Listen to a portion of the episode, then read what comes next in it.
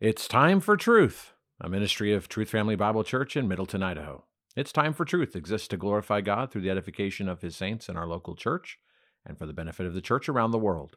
I'm your host, Pastor Danny Steinmeier, and I am joined in studio with my friend and fellow elder at TFBC, Jim Berg.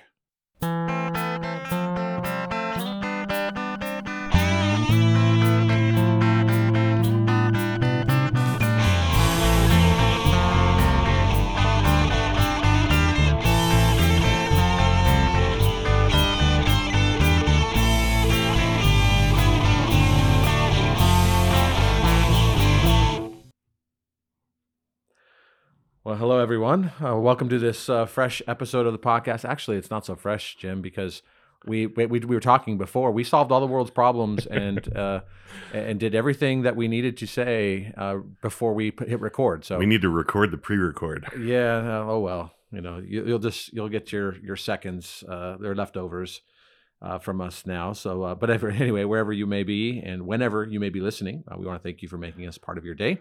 We're grateful that you are joining us as we continue to bring our pastoral perspective on contemporary issues as well as the historical elements of our church distinctives. Before we jump into that, uh, Jim, how are you today? Oh, doing great. Um, although Tuesday night I was at Bible study and we were doing Isaiah chapter 15, and part of Moab's judgment is that everyone's head was bald and everyone's beard was cut off. And so I had a little bit of a nightmare Uh-oh. that the beard may be missing, and it needs a trim right now. But uh, it's a it's a beautiful thing. I'm enjoying it and enjoying Idaho weather. The springtime is my favorite time of year. Yeah, no, it's uh, it's great. We finally got some uh, some warmth and uh, some some sun and all those things. So we're looking forward to uh, this season. Well, as we uh, get started today, we wanted to start off by identifying a current issue of controversy. Uh, controversy is always fun, right? Uh, among a number of Christian leaders, that's not as fun. And it is currently a hot button subject for conversation today, and especially because we are currently in our sermon series, which is a prologue to Exodus 20. I've been addressing the three uses of the law most recently, and the first use of the law is the evangelical use. That is, the law eh, is a tutor to lead us to Christ. A, a law has an authority over the world that calls the world out for its sin and identifies its uh, the world's need for a savior and that points to Christ. So that's the evangelical use of the law. The second use of the law is the civil use, and that's really where the battle is raging and the controversy lies and we'll talk a little bit more about that. But that's where God's law is the standard for civil order and the restraining of evil in society. Uh, that is the standard for justice. And and that again, Jim, is that central issue of the debate on the topic of Christian nationalism. Yeah, yeah, and that's that's the big deal that's going on out on Twitter and and all the social media feeds. And uh, I've been talking about disengaging from social media in order to not get caught up in it. Um, I do monitor social media. I think it's a good way of monitoring current events and what's happening out there in the world. Um, but this particular topic has gotten uh, an enormous amount of play.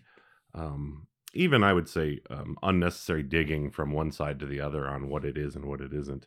Um, but I think it's an important topic that we talk about because it's out there in current events. And so I wanted to avoid it, but I think it's important. Yep, and I think it's relevant again to our current study. uh, yeah, which in isn't our- coincidence. And I wa- I was thinking through that, Danny, as we're going straight into Exodus 20 as you're setting this up. This is right in front of our face. And so this is this is truly a current event that the church, the universal church, is facing. And we don't want to avoid those things. We want to take those things head on. Yeah, And I think it's important to we're framing our discussion today. We we've determined that it's really important for us not to be like the news media uh, that jumps to conclusions, that sees a crash video and immediately wants to weigh in as to who's at fault and what the right conclusions are or what's the cause and all these types of things. Right. uh, those are jumping to conclusions, and so we want to make sure that we're uh, we're careful, but we're acknowledging that things are happening, and that we're really having a discussion and just identifying some of the basic things that we do know. And so, really, what we want to talk about is is not ultimately drawing the conclusions and to saying this is where we've landed or we stand. We think it right now it's important for us to be thinking about the issues and working through how we develop an understanding of the definitions because those are really the most important elements because as you've pointed out to me at least jim is that uh, what you're concerned with in this debate and the controversy among good brothers is the reality that they're talking past each other because their definitions are not on on par. Yeah, that's exactly right. I think that that's important, and and I'll say it too. The the good brothers, and I call them younger good brothers because they tend to be uh, younger men than me. And we've talked about the the importance of a multi generational church. And you know, we had your dad in here and interviewed, and that that'll be coming out, and that's a great interview. But there's real value in being patient, thinking things through, reading well, and then responding. So what's happening is, is things are volleying and it gets personal, and you can see it in these tweets before they actually are talking to each other. And I think that's that's important that we discipline ourselves to take our time. And some of the more mature men I would say that are out there, Tom Ascol, for example, from Founders Ministry, Dr. White, are are out there trying to calm the storm, so to speak. And and Twitter is the wrong place to have uh, a discussion because it's a very poor method of communicating. So, but definitions become very, very important. Yeah. So, Well, and that's where um, the concern over the mischaracterization and seeking to get your team, your tribe, uh, to like you and to and to marginalize uh, those other those other views. Um, we, we we get it. It's it's there's a there's a natural human tendency towards that, and we just need to be more careful. And so the aim here is really to uh, just again let you know. It, it- we we we don't want to pretend that that you all, all listening um, have no idea what's going on, and some of you don't have any idea what's going on. And we think it's important that you do because we're talking about it. We need to know these things.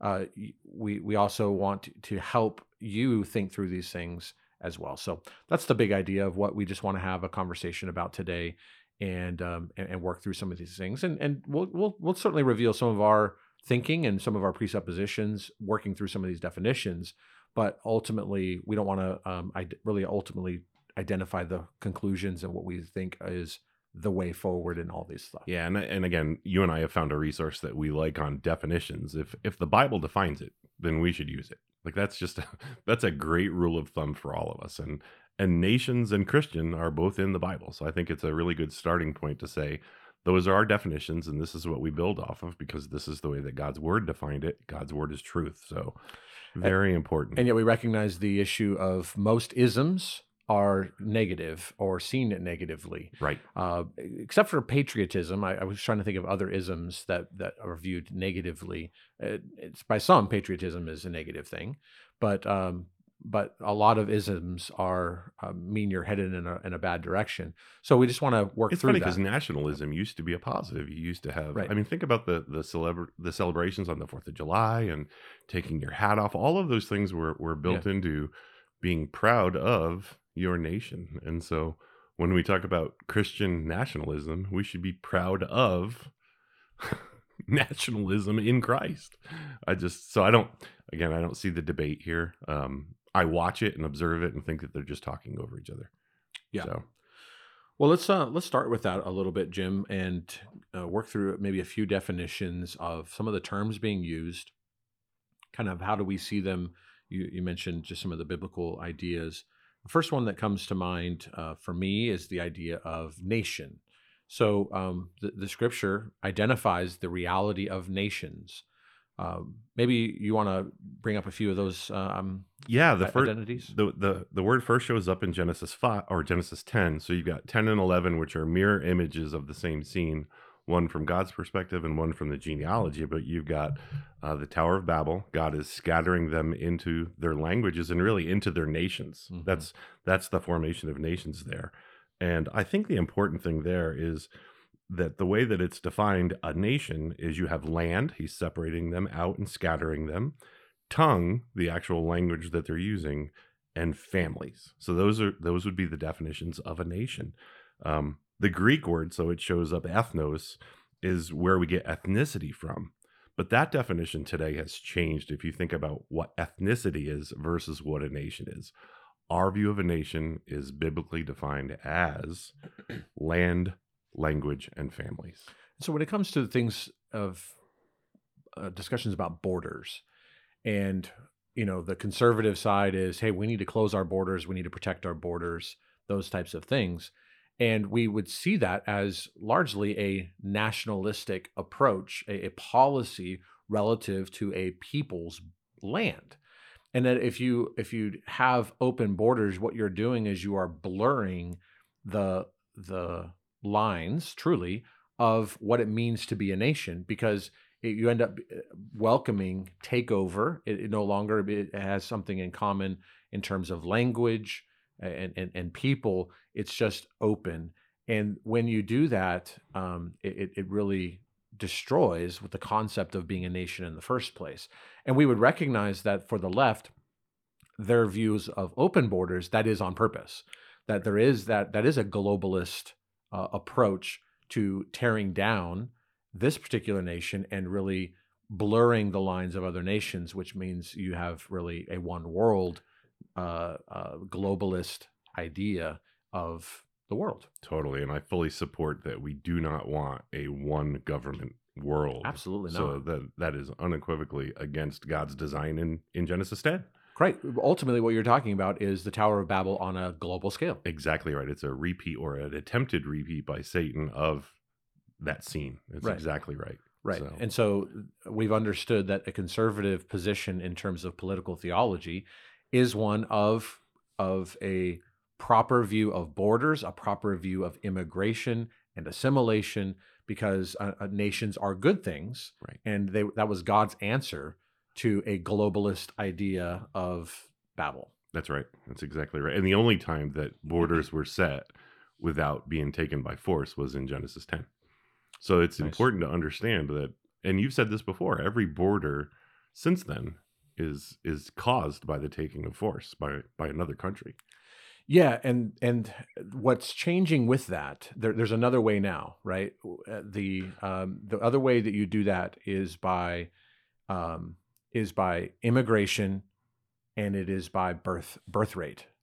Right. So, if, if, for instance, that's the issue of the death of the Western civilization and the takeover in in Europe, especially from Muslims, is without doing so hostily, uh, is is by population increase via the birth rate. The Muslims actually are having way more children than the um, than the Western valued people who are uh, aborting or not getting married or not having children or those types of things.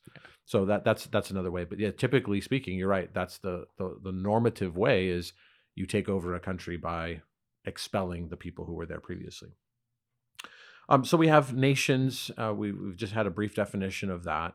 Um, what about the idea of Christian, Jim? Where did that name even come from? Yeah, Isn't that interesting? So it's Acts 11, it's Antioch, and it's actually the unbelieving Antioch putting that term onto believers at that time. And it was a derogatory term. I've, I've concluded that it's a derogatory term uh, meant as a cut towards them because Christians in that time, it was called the way. That was the way that things were communicated. It was known as the way. And so uh, you have this derogatory Christian term hmm brought on by non-believers And we said, sure, we'll we'll go with that.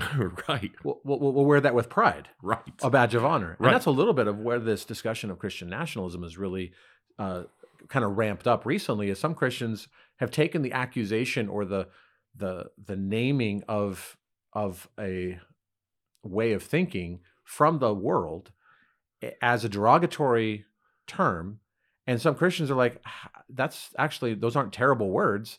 Maybe we should not necessarily just abandon that. Maybe that's a, a, a decent way of looking forward. Right and and look we've said this before there's no neutrality. There's only two uniforms there's good and bad soldiers. And so every term every word is worth fighting over. I hate to say it that way but that's the reality and if you look at the history of at least here in america christianity look at the number of things we have lost because of passive behavior. I would argue the rainbow is if people see the rainbow today it's representative of gay pride as opposed to you know genesis 7 and and and noah. And so there are so many things that we've lost.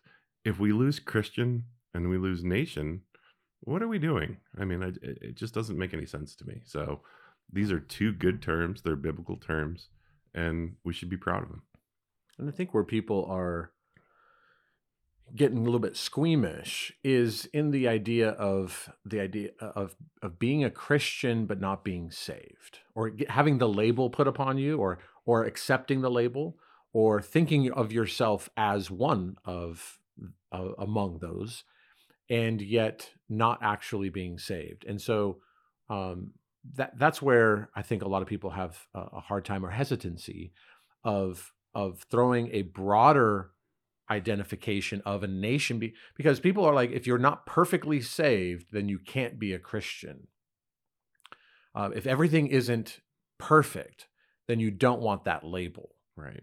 and so that's where um, i think a lot of the the hesitancy and the hard time that people are having Yeah, then don't go out in public. And the the reality is is is these things do matter because if you have a definition and it and it leads you to understand where people are, then you know how to minister to them. I mean, I, that so to me it's a positive thing in in understanding truly where people are. Well, and, and, and I think we need to get over that um, in many ways. The, the truth is, and I've heard these arguments made, and I, I think they're, they're sound arguments, then there's no such thing as a Christian family. If, if everybody in your family uh, isn't saved, you know, or, or if someone, if one person in your family isn't saved, then, then you can't say that you're a Christian family. Or can you actually have a Christian church? if you have unsaved people that are in your church. So it, it's it's sort of this. Um, I, I think it's a, a false way of, of viewing it. That uh, well, you shouldn't you shouldn't make a nation call a nation Christian or seek to be to identify it as a Christian nation if it's not filled entirely with Christian people who are saved. I, I just think you're you're you're using the wrong wrong idea. And to me it's a cheap way of of kind of diluting something that's good. And it, it, is really an extension of what we talked about with Big Eva. It's this easy believe, grace only. You you come to the Lord or you accept Christ, and then you just don't do anything. You wait for the end times or whatever that looks like. So, um, I think that that is the issue. Is is that you're you're attempting to water down something that is good. Mhm. So Well, I think those are just some uh, some of the discussion, some of the issues that are being uh, bantied about uh, relate to those types of definitions and where you stand on that. And that's where, again, I think that hesitancy comes in those ideas of, especially the word Christian, but understanding from the first place, as Jim pointed out, biblically speaking, that term uh, was uh, used in a derogatory sense, um, and that the Christians we I mean, we even use it automatically now.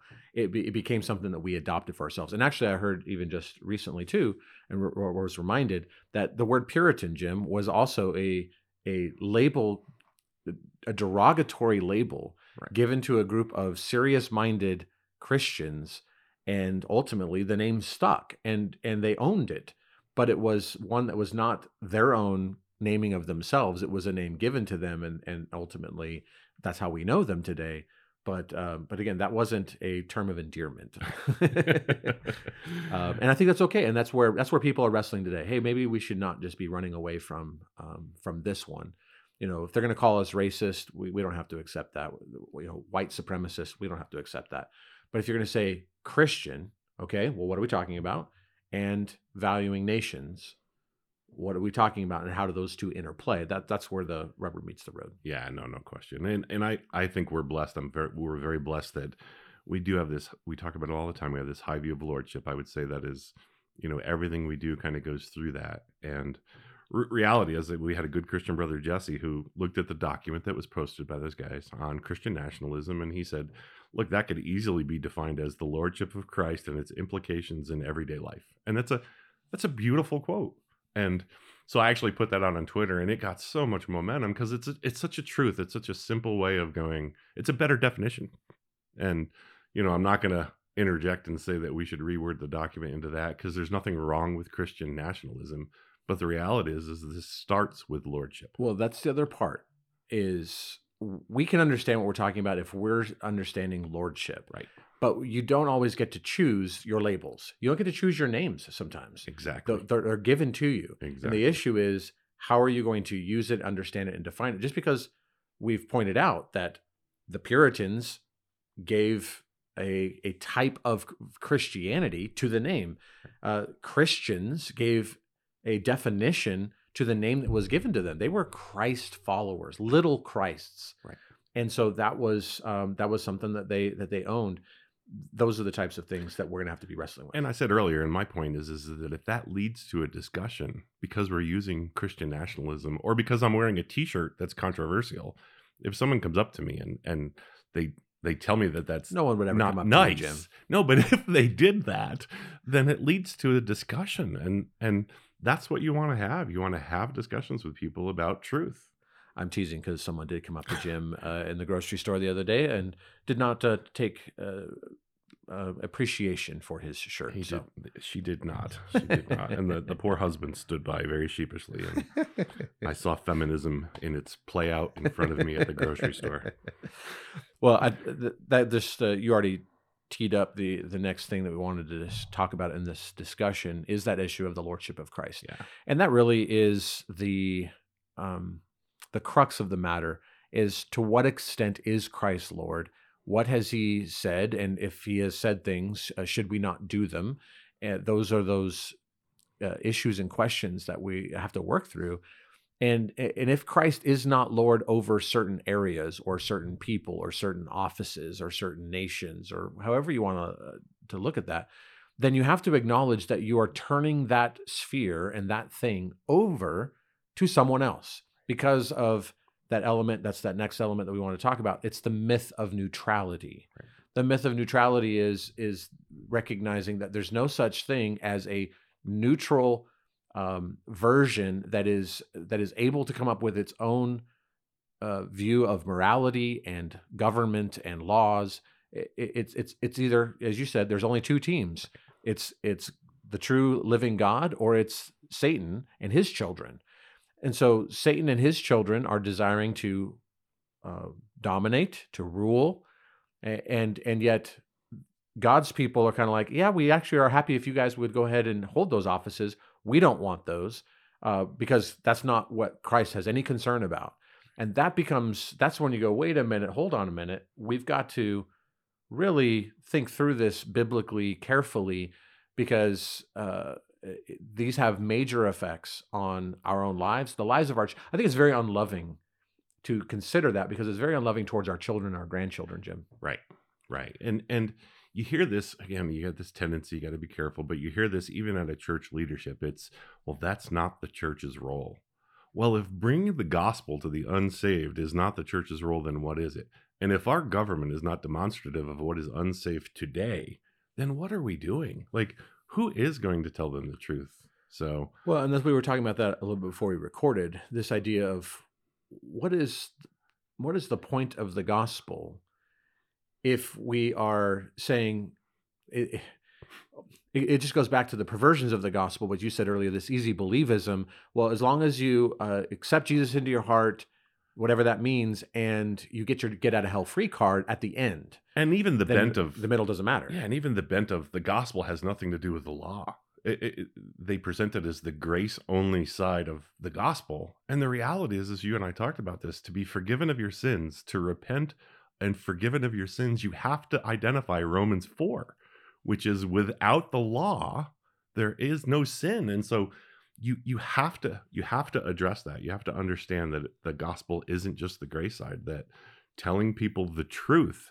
having a standard which they can see their depravity is what leads you into the next step of your sanctification. Well, it, it we talked about this a little bit before. Again, we're we're having to rewind the tape a little Yeah. bit. When it comes to the modern evangelical view of the law, it, they see it as against grace. And in terms of justification, Paul is not going to argue.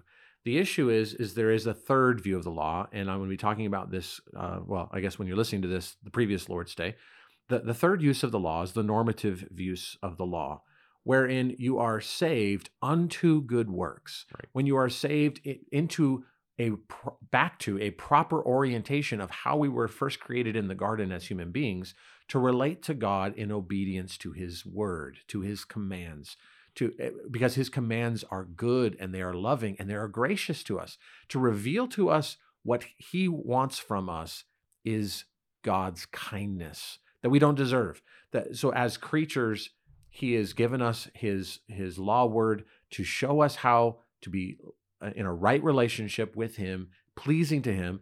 And as sinners, we can't get there on our own. We do we not enter into the right relationship. We have to be born, and that's apart from works. But the, but we're born unto good works that we might. Um, and so that that really gets into this issue of uh, saved to what? Right. We talked about this before the recording. Repentance is turning away from sin, but it's turning to something else, and that is in, that is to love and obedience of God and His Word. And so, if we're talking about a gospel that isn't about teaching people to observe all that Christ has commanded us Right. in His Word, see, people people basically are are happy to say that, but they don't want to say, well, what is it that Christ has commanded us in His Word? What what what is it? What is His will? What is His law? And and they want to make that very small, and ultimately they just want to say, well, it's just to love. And then you have to go, well, what is love, and how how is that defined? And how I mean, you don't just get to define love for yourself. That's what all of God's law was in the first place. And uh, I, I mentioned uh, last Sunday, I'm gonna have, no one's called me or uh, said anything to me yet about my art project for somebody to take up. But I, I want to I want us to have a visual of the way it, it's real simple, but we need to have a visual of the way God ordained it with the two uh, great commandments hanging under those two great commandments are the two tables of the law, and then all of the other laws uh, are underneath those. The, the rest of the law of the Bible is just explaining and, and, and delineating practically the Ten Commandments, which are themselves a delineation of loving God and loving neighbor. But what people have wanted to say is, oh, all the rest of the laws have been have been abrogated, they've been put away, and all you have to do now is love. And guess what? You get to define what love is. And when you do that, uh, that looks more like uh, ignorance. It looks more like apathy, and it looks more like hatred than it does when when God has revealed how it is to be loving. And of course, that's that's principally there. It's going to in His beautiful design. It's going to look different for each of our lives, but there's some common elements of principle that God has given us in His Word that defines then how to love. And then when you expand that into communities and to nations, now you start saying, is not God's law, is His Word, is His standard not sufficient? And is that not a representation of what it means to be under His Lordship? And so that's so it, we believe that these things come down to lordship. If Christ is Lord, how is it that we govern ourselves? Otherwise, yeah. you're making it up, Jim. And Otherwise, we, you're making it up saying the, you're you're saying, okay, well, you people on Satan's team, why don't you guys figure out how to govern the world, and and and we'll just kind of be we'll, we'll let you know if we like it or don't like it, maybe. Uh, but we really don't care about those things because we somehow think that that's not what Jesus is about or has no care for. And that's a very small, low view of lordship. Yeah, and we talked about it. So it, it, it, you know, clearly grace is justification is by grace. So we talked about that. And then we talked about sanctification and the need for the law. Again, you, you need it there, but you also need it before that. You need it for evangelism. I mean, you know, we talk about the gospel. Again, you, the gospel has to include the law. Part of the Romans road is Romans 3:23, right? For all have sinned. Well, what did they sin against? What did they sin against? That speaks to the universal application and authority of the law over the world. When the lady came up to me in the grocery store and she didn't like my shirt, she said, "I don't like your shirt." I said, "Well, how are you coming up with that? Where does where are you making judgments on good and bad?" And I, I led her right to back to by what standard? That's right. Do you measure good and evil? And she said, "Well, I'm a good person." And I said, "Well, the Bible speaks differently of that." And I brought her right to Romans 3:23 and then she walked away. But the reality is is is that's how we evangelize. It's the only way we can evangelize. Yeah. If we don't show them their sin, how can they possibly know what to turn from if God calls them? So, and when you turn over the when you turn over the reins to the to secularism, which is just ex- the exaltation of man to the throne of God, right? And you say you guys get to decide. Then what do you have? You have the killing of babies. You have the mutilation of children. You have homosexual mirage, right? You have all of these things because ultimately man on his own is going to run the opposite direction of God and what he's revealed. So it's either his standard or it's as other people have said, if it's it's Christ or chaos. Yeah, Genesis Genesis six five. Then every intent of thought of their heart was only evil continually. That's that's who we are. So was God's law there? Right. Yes, Absolutely. it had to be. Had to be His moral was a standard law. by That's which that was said. Yes. So it's there. A- and, so these things seem to be rather obvious to us jim and that this is the the difficult part is that these things are not especially obvious among evangelicals even among even brothers we we love and appreciate who who get a lot of things right but they seem to talk out of both sides of their mouth because they, they they'll do things and say things that are right and then they'll deny that there's a way that you do that or a way that you come to that um, and, and and so in some ways they deny the nose that's on their face and And I think that's discipleship. They're Yeah, brothers. I think you so. know, that's that's where, you know, again, I was I was called by the Lord in a seeker sensitive church, which doesn't exist. There's no such thing as that in our definition today. Um, and so there are different churches at different stages and they're brothers. Our objective is to disciple them and bring them along uh, as best we can. Evangelize to the world, disciple those that are among us. yeah and So. and and, and watch for watch for ourselves and and make sure that we are um, sticking to scripture and understanding these things uh, biblically the best we can. And be patient. You know again take your time. Um, don't react immediately to things that are on social media. This is my social media warning 101 um, i do this often but um, social media is very impersonal. It's it's uh, until if you send a text or an email or post something that's actually not communicating with another person until that person replies now you've got an interaction between two people and it's the worst possible form of communication and this is the reason God designed the local church. You know, over time, this gets worse and worse. So Phil Johnson posted a video of Vice President Kamala Harris, and it was really funny. Um, but it turned out it was manipulated with artificial intelligence. and It isn't actually what she said, but it was done very artfully and with a very good voiceover. And we've got to be careful of that. We have to be very careful going forward of that. You could see a video of Danny smashing Jim that never really happened. Mm-hmm. And so, face to face communication, actually being part of a community, is irreplaceable because that's God's design. No, that's true. Uh, just the last thing on this one that I wanted to touch on, we've already sort of alluded to it, but it's the inevitability of culture, and that because that's part of the discussion as well is the idea of culture, cultural Christianity, or uh, the trappings of Christendom, or or however you want to word that. And we talked about this recently, just in our church. I think these are important things. Uh, culture is the product of worship, and again, we're back to the myth of neutrality. And so, uh, some guys are are wanting to deny that we want Christian culture. We want culture, uh, the culture around us, uh, the, the the way that we live, such as um, whether you call them, you know, Sabbath laws. It used to be, it wa- it wasn't just Chick Fil A that was closed on Sundays, right? You had other things, um, other businesses that were uh, not open. That that was the way things were, and so those were elements of Christian culture that um, that kept uh, sin and restrained uh, sin in in culture, and and so all laws. Um, you know, you hear people say you can't legislate morality. Well, there's no such other type of legislation. You're always legislating a version of morality. It's just it's not whether but which. These are it's by what standard. All these things are so important uh, uh, to ask. Um, but but culture is inevitable. It's just a matter of what culture you have. And so, do we not want a a safe and peaceful and proper moral culture? Yes, uh, we should say yes.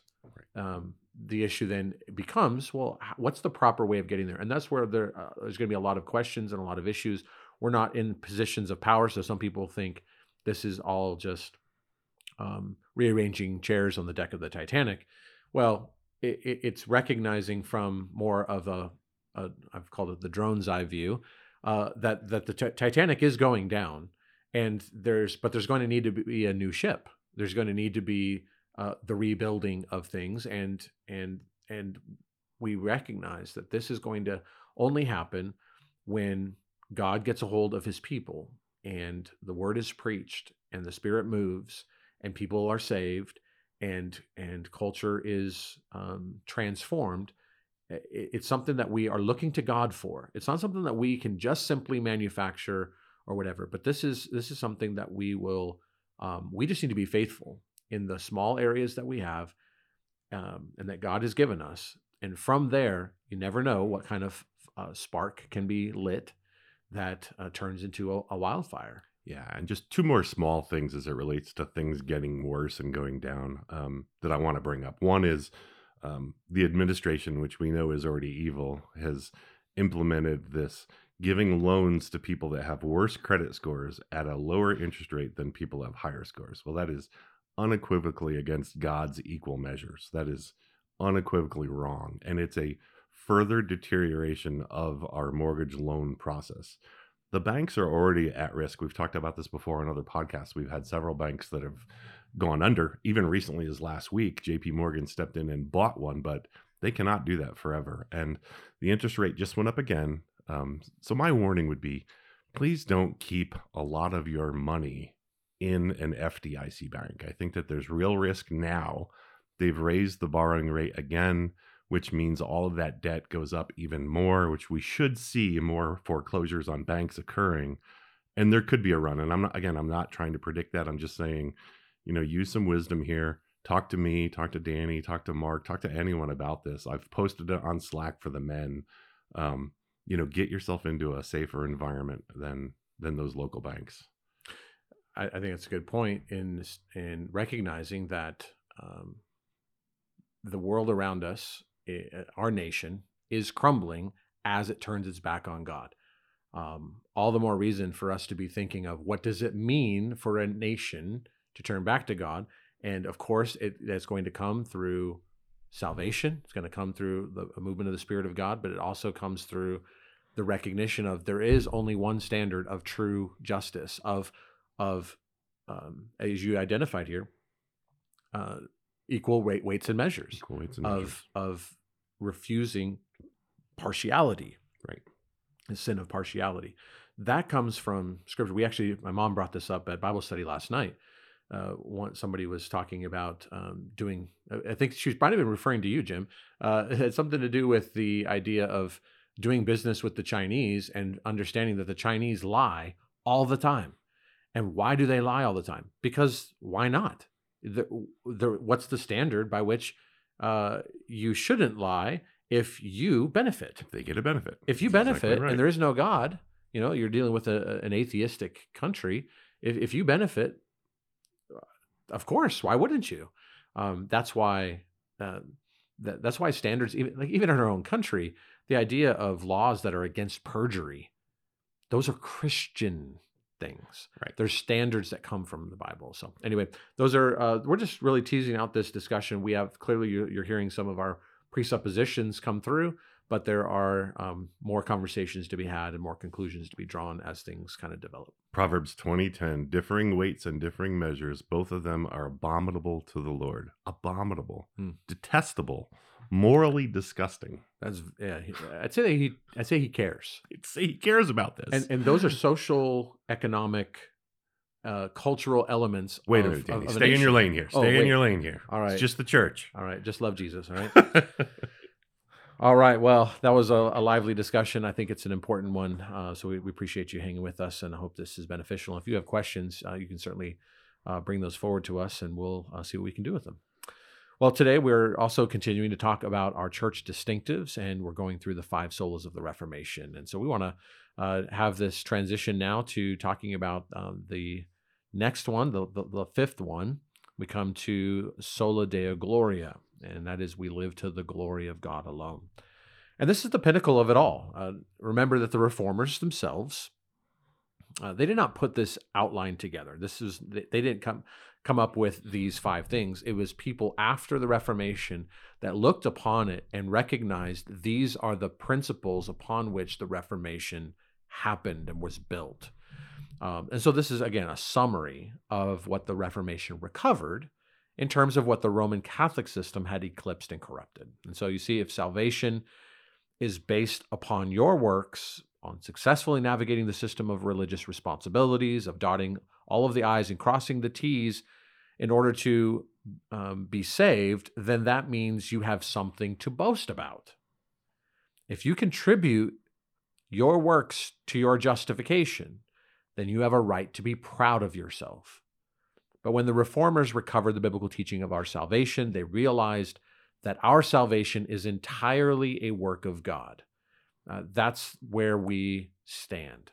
And that is also rooted in God's purposes for everything, as described in Isaiah 42, verse 8.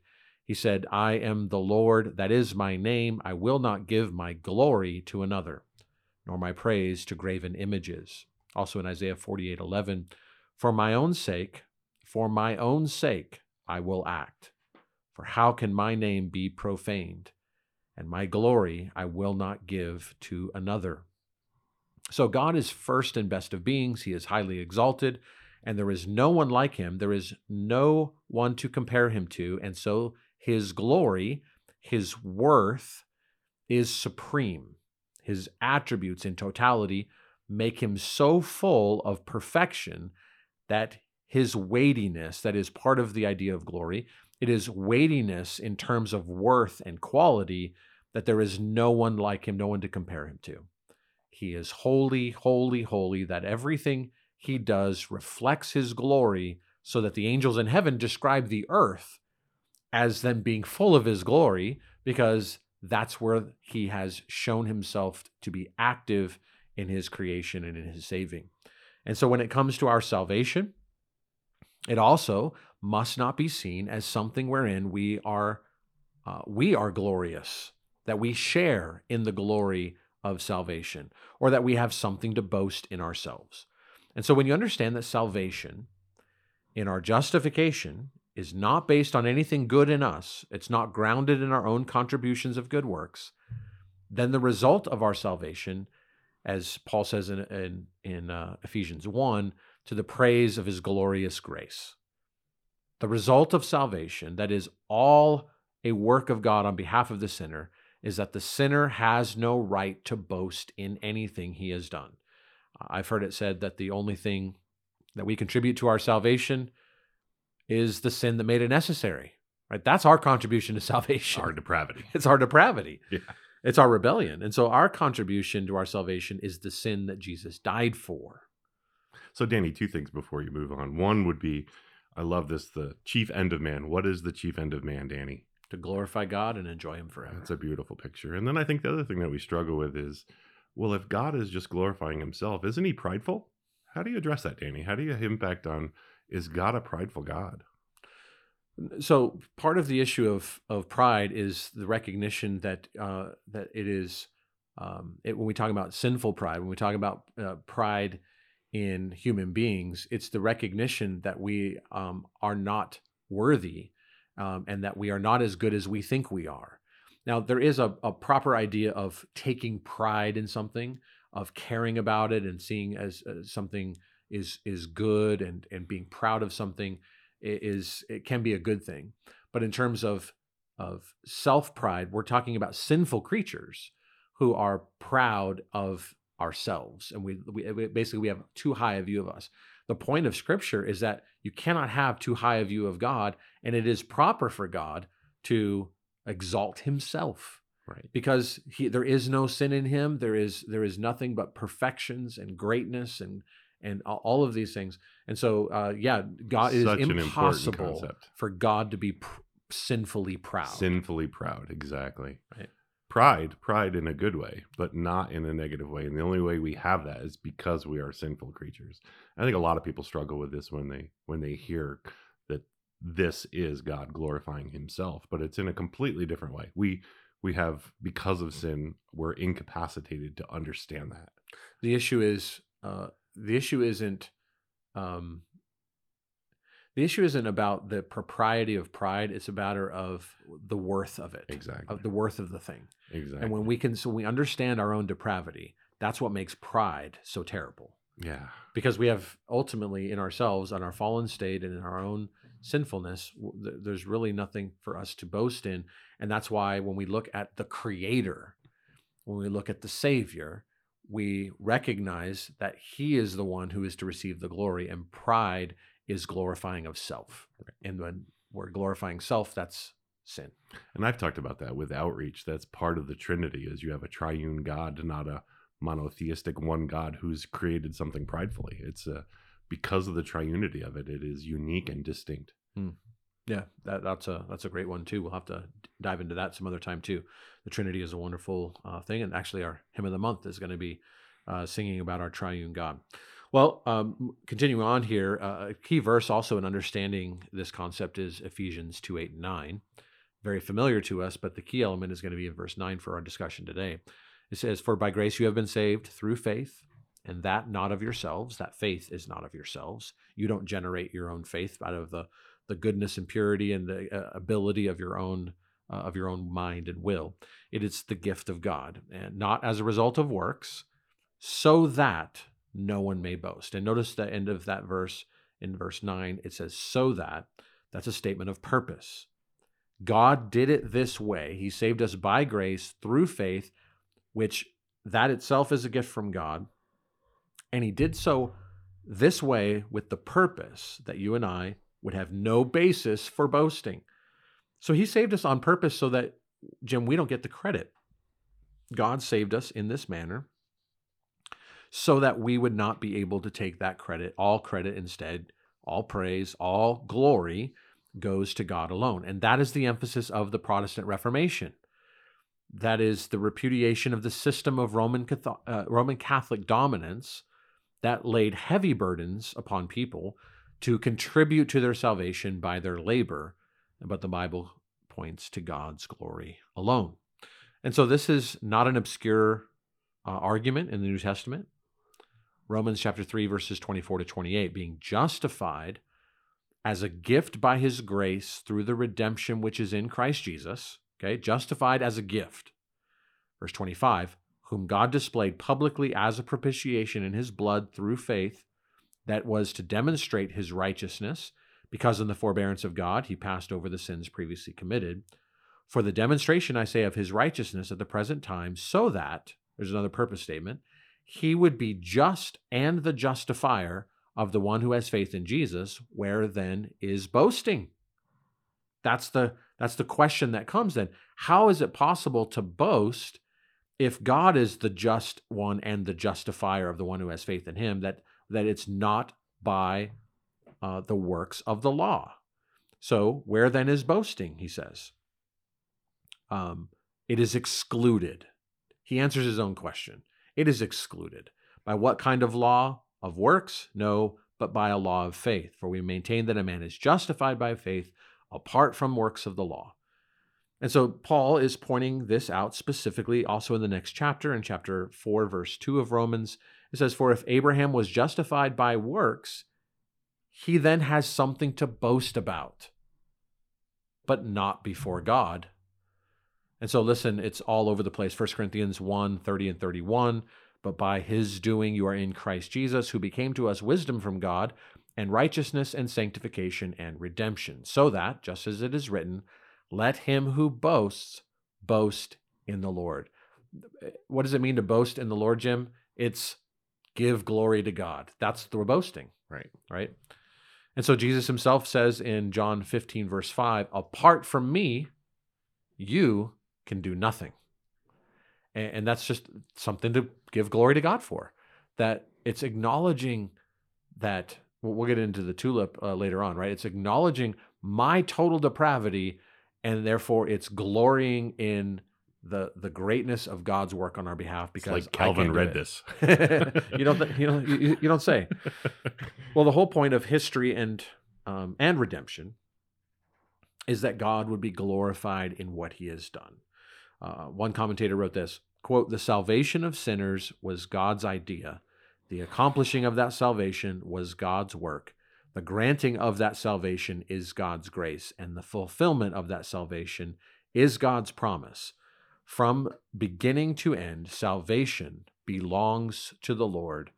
Quoting uh, Psalm 3, verse 8. And so, what we've talked about uh, this before, Jim, when we understand that our justification is tied to our new birth, do you get credit for being born? Not a bit. Not a bit. Not a bit.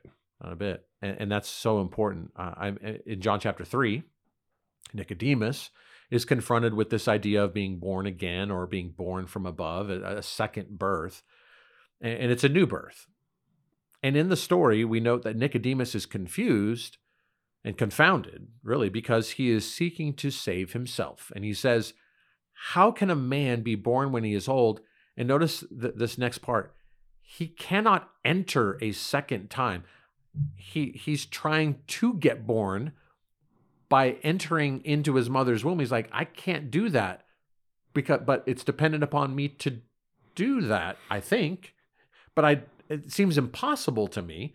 And that is, of course, part of Jesus' point uh, he gets the he gets the idea, but he's struggling with the idea of being able to do it himself. I I think I have to go get born again, but I don't know how to go back into my mother's womb again. How do I do How do that? I do that? Exactly. How do I do that? Right. He's looking for the do. He's looking for the do. Exactly right. Um, and so then he says, "Can a man be born when he is old? He cannot. Uh, he he cannot enter a second time into his mother's womb and be born. Can he?" And, and so he cannot put himself in his own mind into a position to be born, and that is entirely the point. Jesus makes the point that the Spirit of God moves as He wills. He likens it to wind, and it is not controlled by men. His work, God's work, the Spirit's work, is only seen, but it isn't controlled by men. Uh, you just like we take no credit for being born, it's because we didn't do it. It's because we were just born. and so we say that there is no boasting in Christianity. So even our good works have been prepared for us by God. Isn't that a- an amazing thing to think about? Uh, our works have been prepared for us by God in our life of sanctification. And so we are left with simply being thankful. We are left with praise. We are left with worship, which is that idea of ascribing worth, giving glory. Uh, and we're doing so to God by means of glorifying Him. So that is, we, we do the things that are pleasing to Him as a way of exalting His name as we decrease. We actually are to have the same attitude as John the Baptist. He must increase. What, what, what is that? What is that thinking? What is that notion? He must increase in notoriety. He must increase in glory, in prominence, in in praise. He is the one to be looked to, while I am the one who is decreased in stature, uh, because the glory is to go to, to God alone. Uh, that is the Christian life when we understand the nature of salvation in the recovery of the gospel, and that's what the reformers were really after. Oh, it's beautiful. And for us, it's take every thought captive. The way we do that is we take thoughts captive of the world and we turn them to the word. We understand God's truth in it, and then we speak truth back out. Yeah. So, Well, as a distinctive of our church, we are standing on the heritage of the Protestant Reformation, and we proclaim this same gospel of grace alone, through faith alone, in Christ alone, to the glory of God alone, because the Bible alone reveals these glorious truths of salvation that are so rich and free. Well, that's all the time we have for truth today. We want to thank you for joining us. And until next time, we hope that you will grow in your love and commitment to Christ and His church as we are sanctified in the truth. God's word is truth.